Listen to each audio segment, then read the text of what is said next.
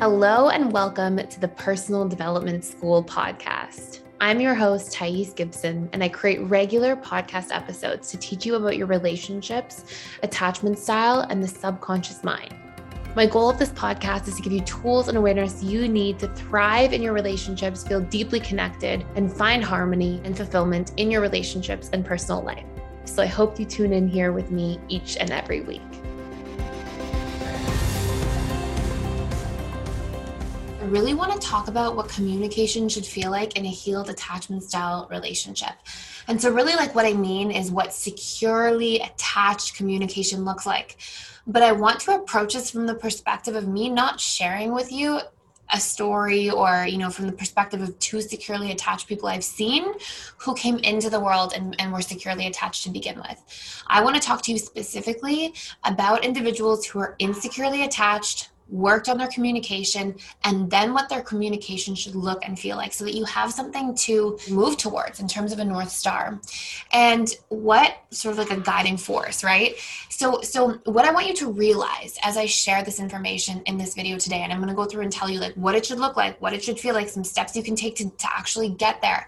What I want you to recognize is that one of the benefits to being an insecurely attached individual and starting your journey into yourself is that in order to achieve secure communication and proper communication where you can like truly stay rooted and present and not be super triggered and not lose your your sense of self and stability and actually like have space to empathize and hear and understand somebody else's perspective as they're communicating to you at a point of contention or conflict and still express your feelings and needs and boundaries and communicate back and like stay rooted one of the most beautiful things is that for a securely attached person with less wounds, less trauma, less big triggers that can be set off, a natural tendency to communicate their needs and feelings and not feel triggered um, in doing so. For you to be able to achieve this degree of communication that we're going to be talking about in this video, one of the benefits of being an insecurely attached person is that the work forces you to go deeper into yourself, to understand yourself so profoundly, to know your core wounds, to be able to express your fears, to work through and be vulnerable. And if we have two insecurely attached people doing this work and sharing more vulnerably, knowing their fears, understanding where they came from, being able to hold space for another person and hear and understand them too. If we have two insecurely attached people who are able to do this in the relationship, what I've seen in all of my work with couples over the years is that these people stay together and their relationship friggin' flourishes. It thrives. I don't think to date, I think there's been two people I've seen in the history of my entire practice in couples work specifically, two couples who have done this work, really put themselves into it wholeheartedly, and been like, yeah, and we don't want our relationship to work. It almost always goes the opposite direction. And in those two cases, their relationship and the splitting up was so amicable and so beautiful.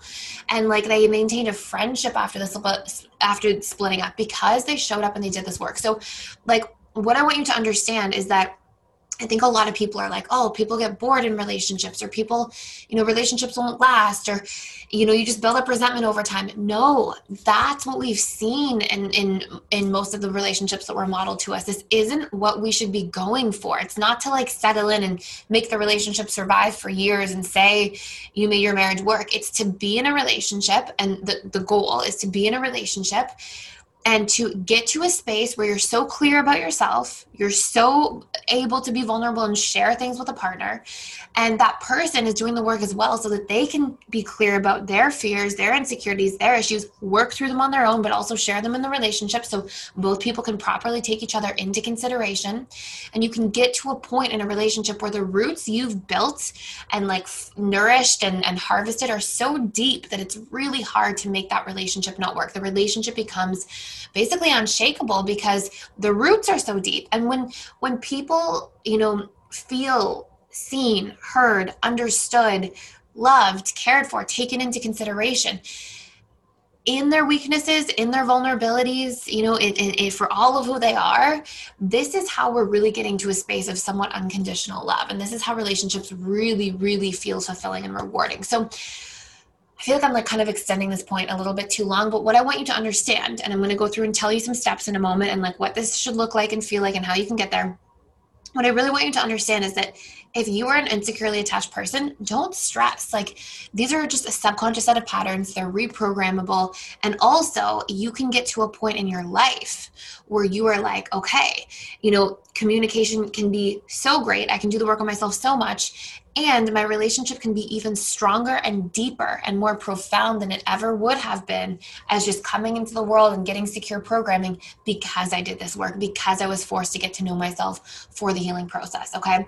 So, and because then I was able to learn how to share and communicate that self with others, and then to hold space and be compassionate and empathetic enough to hear somebody else out and to see them and to want to do the same thing back for them, which creates this much deeper connection in, in a relationship. So what I'm going to take you through is just what what your goal should be in terms of communication and some steps and strategies you can use to get there to achieve that, okay? And if you're looking to do this work specifically, do the communication course inside the school and then the communication script course, which is sort of like the advanced version which will give you all the principles of like how to understand how to communicate in a relationship and then specific scripts to guide you there and to get there, okay? And I'm going to tell you how to do this right now. So number one yes the road is longer right? The, no matter what if you're if you come into the world securely attached it's gonna you you've learned at an early age if you're securely attached that your feelings and needs are worthy of being expressed and worthy of being heard. And so you feel safe communicating them. And if you are an insecurely attached person you don't have that same programming and so, yes, you have to dig deeper into yourself. You have to understand your core wounds, okay? You have to understand the meaning you give to situations because let me tell you a story right now. I had a couple come into my office once, and the female was like so angry. I used to tell this story all the time. I haven't told it in so long, but the female was so angry about the husband leaving the laundry on the floor and she was like i am disrespected like she was like so mad she felt like every time she saw that piece of laundry her husband was disrespecting her and she was livid. She was like 10 out of 10 angry. And we know you're not 10 out of 10 mad because the clothes are on the floor. You're 10 out of 10 mad because of the meaning you give to the clothes being on the floor. And as she was expressing her anger in my office, the husband was getting like very sad and like, you know, you could see his body language really shift and become like defensive and, and almost like childlike. And I asked him, like, okay, so what do you make this mean when she's getting so mad that, about the laundry? And he's like, well, she must not love me very much because I try so hard to be a good husband in all these other areas. And she's like, you know, getting so mad about this. And, you know, I, I, and he lists off all these things that he did in the marriage and with the kids. And, and so you have this couple and they're like really going at it, arguing about the clothes being left on the floor. But it's not about the clothes, it's about the meaning being given to the situation. And we need to understand as individuals what our meanings are. And if you pay close attention, the meanings you give to things that are painful for you are actually a pattern. They're actually all around in your psyche. So you might make it, you know, for example, that woman, she was making the clothes on the floor mean I'm disrespected. And she also felt disrespected easily by teachers in the school she worked for. She also felt disrespected by her kids if they talked back to her. She also felt disrespected by her parents. So she had had this wound that was imprinted on her and she kept sort of reprojecting that and putting that meaning back out onto her external environment. And we all have patterns of meaning we give to things, and we need to understand what ours are so that we can begin doing the reprogramming work around them. It's extremely, extremely important. So that's number one, okay? We need to understand our core wounds and we need to be able to question those stories that we tell. You know, can I 100% know my husband disrespects me if he leaves the clothes on the floor? Can I work through that? Can I can I look for the reasons he does respect me so I can still go to him and say, "Hey, it's really important for me that you pick up your clothes and I really need to set a boundary. How can we work on this together because this is getting very upsetting for me in the relationship." But I can go in there and have that conversation from an even keeled space where I'm most likely to get heard and received because I'm emotionally regulated when I go in. I don't go in and say, You always leave the clothes on the floor. What's wrong with you? Nobody hears that. People hear you want to fight with me, and now I have to defend myself because people's early associations and programs from childhood are, Oh my God, I'm being attacked and I lose. You know, it's a big, tall, scary parent, and there's this little child like me. And so all of our earliest programming around what it means to, to be in conflict are painful and we lose and we feel powerless and all these things. So in our adult lives, we're all trying to equilibrate from that and take our power back and and get mad, but then we don't get heard by other people because they're having the same experience as we are and they're defensive and shut down. So it's so important that we understand the meaning, we question our stories, we go into communication regulated and then we share the meaning we, we give. It's so important to be able to do this. This is like this is like when we're reaching a level of mastery in our communication to be able to say listen I know you're not trying to disrespect me when you leave the clothes on the floor, but every time I see that, that's what comes up for me. I experience feeling like you have no respect for me, and so it's really painful. And and I know that that's probably my individual meaning, and I know that you might respect me in all these other ways. But you know, as we navigate this and as we work on this, let's put some strategies into place. And I could also really use knowing that you do respect me, and I'd like to hear that from you. And so we have to be able to say like this is the meaning I give. It's probably my meaning, but this is what I'm experiencing. And I want you to know what that feels like for me so you can empathize with that, so you can understand that. And then you think twice about the clothes on the floor. It's not just, oh, a little mess and no mess ever hurt anybody. It's, oh, my wife feels disrespected.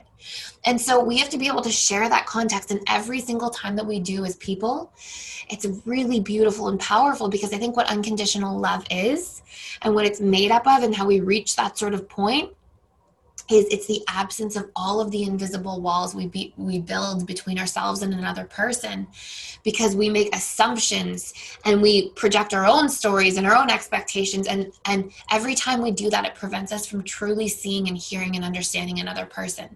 And if we can't truly see and understand and hear another person how we can how can we properly take them into consideration? And how can we properly love them as they are not as we've thought them up to be and so, part of this work and part of what we're trying to get to when we're insecurely attached and, and, we want to become secure is we want to be able to communicate these fears that we have, communicate these pain points that exist within our psyche, still work through them within ourselves, but share them with our partners so they can see and understand us more deeply and then love us more accordingly. And we can feel love because we know that we're seen and heard and understood and, and taken into consideration as we are, not as the story of us that they've created if that makes sense okay? Because we do that. We we don't see people when we're in pain. We see the stories of them. Oh this person is supposed to be clean because i expect them to be and the fact that they're not is them disrespecting me and we give all this meaning and we tell these stories and it's like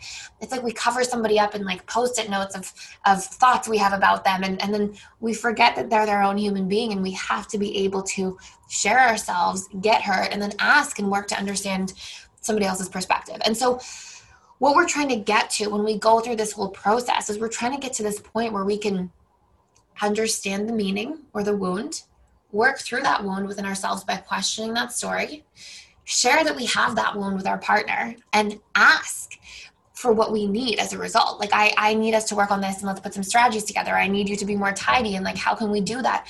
And then see your needs through not expect that because you communicated once somebody's going to be perfect. Show up again have a conversation again. If somebody never tries that's a different matter. But if somebody's like you know pretty good with the laundry after that conversation and then they forget every few weeks or every few months but there's a massive improvement we can't shame somebody for that because they're having to reprogram themselves to adapt to us. And so you know if you think about it it's sort of like a relationship is two people with individual programming coming together and the more we can peel those layers back between us, between ourselves and somebody else, the more unconditionally we can love because the more we can see and hear and understand and consider and think of somebody else and take them into consideration and vice versa. So that's like your first big piece. And what I'm going to do here is we have a, an advanced needs course coming out and we talk a lot about how to try to understand somebody else's needs and how to open up and communicate and ask those questions and say, what do you need in this situation? But I'm going to leave you with this right now. If you're trying to then understand how to do that for somebody else and hold that space, you have to ask them, you know, what's going on when you leave the, the, the clothes on the floor? What's happening with your laundry? I want to understand so that I, I, it's I can have the absence of judgment and anger because instead I understand what's happening. What are your programs? What are your patterns? What do you need? Or the way I communicate. If you shut down, why? What meaning do you give? And how can I communicate better so that I can get heard, but I don't hurt you either? What do you need in this situation? And so we have to take that work that we do with ourselves in terms of understanding our own wounds and being able to communicate them and share them vulnerably and question our stories and understand what we need. And we have to ask those same questions that help us get to the bottom of that in the relationships with the people around us that we love. And if we can do all of that collectively, we don't just have a securely attached relationship between two people, we have so much more. And this is what I want every insecurely attached person on this channel listening in to hold themselves to, to that standard, because it's possible. I've seen it thousands of times at this point. The relationships I personally have with people around me are like very much like that. And it's a beautiful, rewarding experience. And it doesn't have to feel like conflict is a relationship ender or some huge problem. It feels like, okay, this is something we have to talk through and work through. And we know that on the other end, we're going to become stronger and closer because of it and have more deep understanding and peel layers back with ourselves and with others. And it's this beautiful, almost like joyous and rewarding experience. And so things won't be perfect as you go through this journey. It'll be tough sometimes. Not everybody's going to jump on and participate with you. But if you can do this work and hold yourself to this standard, you're going to find people who want this same thing because humans crave this type of experience. And if you can facilitate this for yourself, over time, you're going to find that all the relationships around you that are closest to you, that you're most connected with, are the people that are having these types of conversations with you. And it's a really, really beautiful experience. So I hope everybody can understand that and can hold themselves to this standard of their communication. I can't stress enough how important this is. And I hope this all makes sense and I didn't, you know, run around and, and talk in circles too much, but I'm, I'm really passionate about this topic. So, I just wanted to pop in here and let you know we are running a seven day free trial to everything at the Personal Development School. This means all of the courses, literally every single one, combined with the four live weekly webinars that I host with all of our students. You can come in, you can leave your camera on, you can ask questions, you can turn your camera off and just do audio, or you can type your questions in the chat and we get this live interaction for any relationship or any questions whatsoever that you have. And we also have daily community events that are hosted by trained facilitators, coaches, and we have them so that you can set up communication practice and you can work through communication scripts. There's so many different features of PDS, and I would love for you to come in, try it out, check it out, see if it's for you, dive into some of the courses. You can download and print off the workbooks, and I would love to see you on the other side.